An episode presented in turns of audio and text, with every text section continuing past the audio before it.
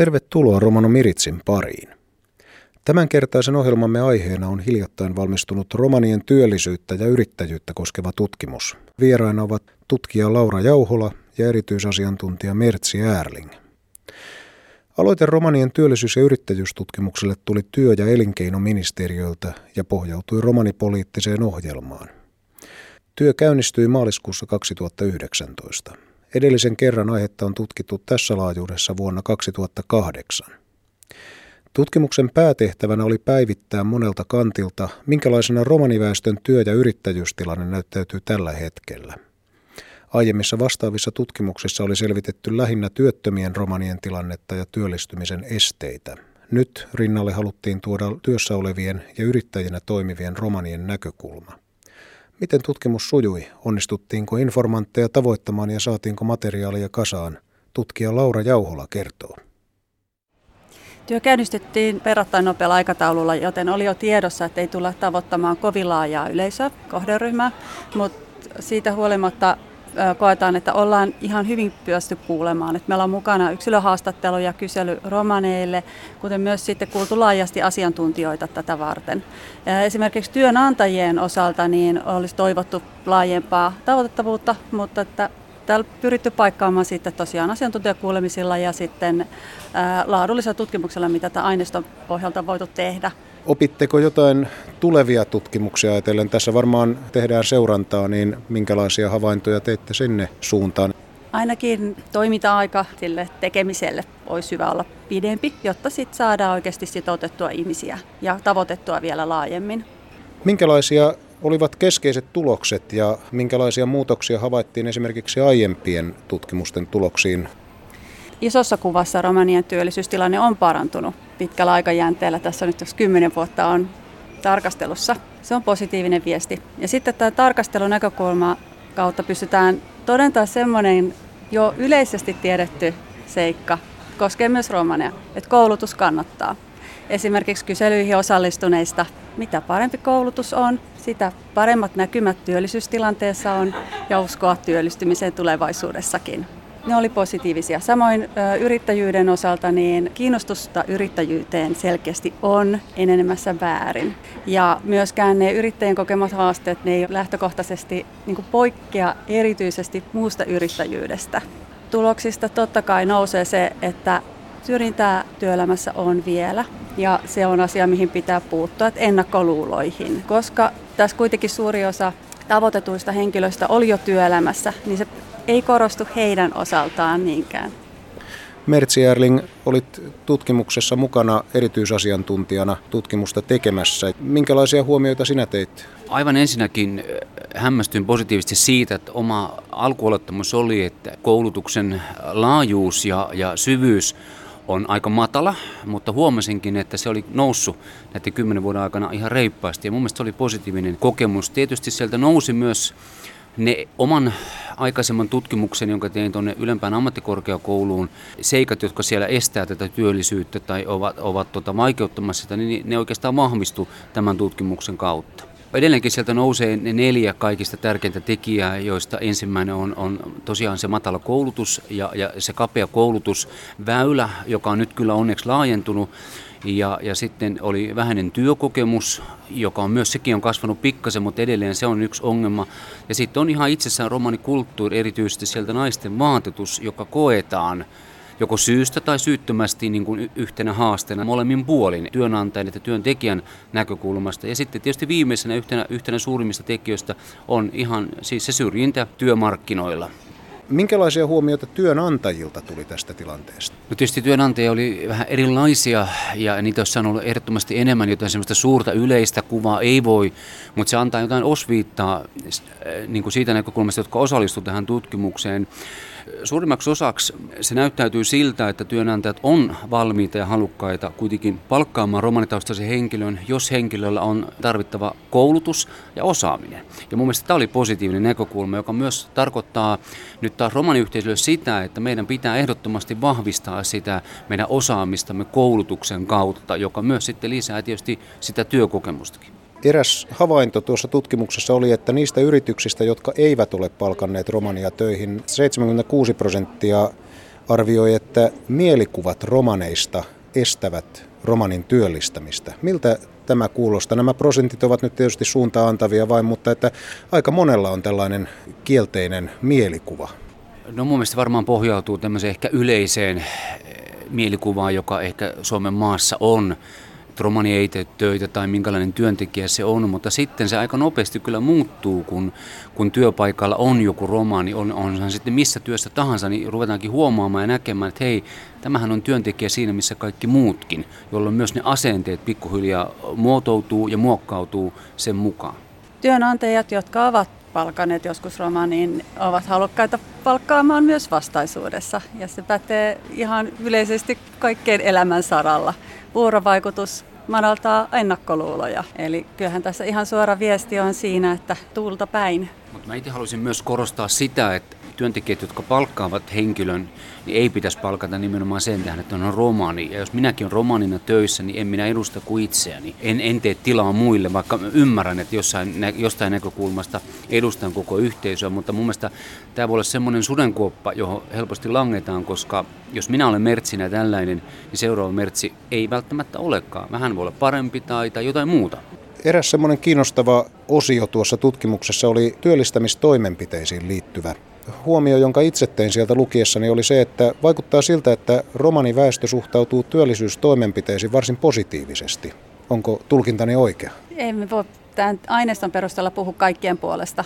Ne, jotka on tavoitettu tässä tiedonkeruun kautta, suuri osa on kokenut palvelut ihan toimiviksi ja se on positiivinen viesti, mutta kyllä sieltä siitä nousee paljon sitäkin, että järjestelmätasolla kehitettävä vielä, että ne palvelut tavoittavat ajattelee TE-toimistoja ja kuntien työllisyyspalveluita, niin siellä on hyvin harvoin nähty romania erityisenä kohderyhmänä ja mietitty työllisyystoimenpiteitä. Tähän moni meidän suositus sitten kohdentuukin. Eli että romanit huomioitaisiin tai heidän kulttuurinsa ja taustansa huomioitaisiin myöskin siinä työnhakuprosessissa. Ja lähtökohtaisesti se, että romanit tavoitetaan palveluihin, jolla voidaan olla enemmän tehdä yhteistyötä paikallisten romaniyhdistysten kanssa, romanitoimijoiden kanssa, jotta se tieto niistä moninaista palveluista tulee saataville. Tarjotaan niitä palveluita monipuolisesti, sitä, että kukin voi omien voimavarojensa ja vahvuuksien mukaan löytää sitten sen oman väylän kysyit tuossa, että, että pitäisikö ottaa äh, niin kuin romanikulttuurista huomioon, mun mielestä ei. Minusta on erittäin tärkeää sitä, että työllisyyspalveluissa tai työnantajat ei yleensäkään ottaisi niin kuin romanikulttuuri edellä työntekijöitä sisälle, vaan nimenomaan se osaaminen edellä. Että se kulttuuri ei ole tässä se ongelma, eikä siitä kannata tehdä myöskään työvoimapalveluissa semmoista ongelmaa tai kynnyskysymystä. Vaan nimenomaan, niin kuin Laura sanoi, että rakentaa ne palvelut ja se polku sen ihmisen oman kokonaisuuden näkökulmasta. Näin siis Mertsi Erling ja Laura Jauhola. Tutkimuksessa selvitettiin myös romanien toimintaa yrittäjinä. Minkälaisia tuloksia saatiin? Tiedonkeruun perusteella siellä on paljon pieniä yrityksiä ja tavallaan toimialojen kirjo ei ole vielä kauhean laaja. Minkälaisilla toimialoilla romanit toimivat yrittäjinä esimerkiksi? Varmaan suurin osa ehkä on, on kaupan alan, kuten esimerkiksi autoliikkeet tai vastaavat naiset on varmaan ehkä vaatepuolen tai tämmöisen muun pientavarakauppamisen niin kuin yrittäjiä sitten on muutamia semmoisia irtiottoja, jotka nyt näkyy tässä meidän tutkimuksessa, mutta uskon, että tämä on semmoinen kasvava ala, koska siinä myös semmoinen kertaantuminen tapahtuu ihan varmasti, että kun me nähdään, että ympärillä on, on yrittäjät, jotka pärjää ja saavat niin kuin aikaiseksi, niin myös ympäristö kiinnostuu siitä ja rupeaa tuottamaan omaa. Toisaalta myös tämä romaneiden yrittäjyys on, on vielä vähän huomioitu niin kuin yleisesti, jolloin siihen kannattaisi myös kiinnittää tämmöiset yritysorganisaatiot ja muut niin kuin enemmän huomiota, jolloin saataisiin myös heidät mukaan sinne kuten vaikka Suomen yrittäjät. No entä miten muu yritysmaailma suhtautuu romanien yrityksiin? Halutaanko heiltä esimerkiksi ostaa alihankintapalveluja? Näissä haastatteluissa myös korostui se, että yrittäjät tulevat toisen yrittäjän kanssa toimeen. Ennakkoluulot ei näy siellä niin vahvasti. Tai jos näkyykin, niin ne on ehkä semmoisia niin hetkellisiä tai ajallisia, kunnes voitetaan semmoinen normaalin luottamuksen kynnys. Kaupankävijät tekevät kauppaa keskenään ja oppivat tuntemaan toisensa, jolloin häviää niiden ihmisten se etnisyys tai kun muut tekijät, vaan silloin siellä tekee Matti ja Kalle kauppaa ja sillä selvä. Haluaisin kysyä tällaista vähän spekulatiivisempaa näkökulmaa. Miten parantunut työllisyys ja koulutus vaikuttavat romanikulttuurin muutokseen? Aina sanotaan, että romanius ei vähene koulutuksen myötä tai, tai että kun mennään töihin, niin ei se romanius sieltä mihinkään katoa, mutta onko se näin? Iso kysymys, johon on vaikea vastata koko porukan puolesta. Ei voi vastata omasta puolestaan. Tietysti tässä on ensimmäinen kysymys, mitä on sitten se romanius, josta me puhutaan, mitä se tarkoittaa, mikä se on kellekäkin. Meistähän jokainen ymmärtää kuitenkin sen, että, että koulutus ja itsensä sivistäminen oikeastaan vahvistaa sitä omaa identiteettiä, sitä omaa olemista, jolloin minä tulen sinuksi sen itseni kanssa, sen oman romaniuteni kanssa. Itse on ollut lähemmäs 30 vuotta työelämässä ja opiskelumaailmassa, eikä, enkä mä ainakaan koe, että mun romaniuteni olisi kadonnut jonnekin. Ehkä joidenkin näkökulmasta voi olla, että se on kadonnut tai muuttanut muotoa. Että jos me sanotaan, että opiskelu, lukeminen, työssäkäyminen ei vaikuta minuun, niin sitten mä en ole koskaan opiskellut, jonka ollut töissä. Ja meidän haastatteluissa nousee, niin nämä näyttää ulkopuoliselta pääväestön näkökulmasta paljon joustamattomammalta. Pukeutuminen ja tapakulttuuri näyttäytyy esteenä, kun se taas haastateltavien mielestä monien naistenkin sanoittamana niin on joustavaa. Työelämässä pukeudutaan, jos on tarve työelämän vaatimalla tavalla ja muualla sitten nousee vahvemmin sama kulttuuri. Ne ei poissulje toisiansa. Näin siis kertoivat tutkija Laura Jauhola ja erityisasiantuntija Mertsi Ärling romanien työllisyyttä ja yrittäjyyttä koskevan tutkimuksen tuloksista. Seuraavaksi romanikielisiä uutisia, joissa kuulemme ajankohtaisia menovinkkejä. Helsingissä toimiva romanikulttuurin museo laajenee Hietalahden tilajakamoon. Museosta kerrotaan, että niin kutsutun Uuden kemian talon tilat tarjoavat perusnäyttelyn ohella hyvät mahdollisuudet elokuvakerholle ja tammikuussa alkaneelle luentosarjalle – Lisätietoa museon kevään ohjelmasta ja muun muassa tulevan kesän opintomatkasta Puolaan saa museon kotisivulta osoitteesta romanikulttuurinmuseo.com. Monet romaniyhdistykset ovat vinkanneet sivuillaan erilaisia ilmaisia harrastemahdollisuuksia. Esimerkiksi Vantaan kaupunki panostaa nuorten maksuttomiin liikuntaryhmiin tarjoten nuorille toimintoja eri toimipisteissä – Lisätietoa löytyy niin Vantaan kaupungin sivuilta kuin esimerkiksi romaniperhetyö eväitä arkeen Facebook-sivulta. Romaniyhdistysten omista kerhotoiminnoista esimerkiksi Porin alueella toimiva Länsi-Suomen romanitärryyn liikuntaryhmä kokoontuu Uudenkoiviston koulun liikuntasalissa tiistaisin kello 17. Ryhmä aloitti tammikuun puolivälissä ja jatkuu koko kevään. Lopuksi kerromme vielä ennakkotietona, että Suomen romanifoorumin liittokokous järjestetään tänä vuonna 26.–27. maaliskuuta Lahden Siikaniemen kurssikeskuksessa.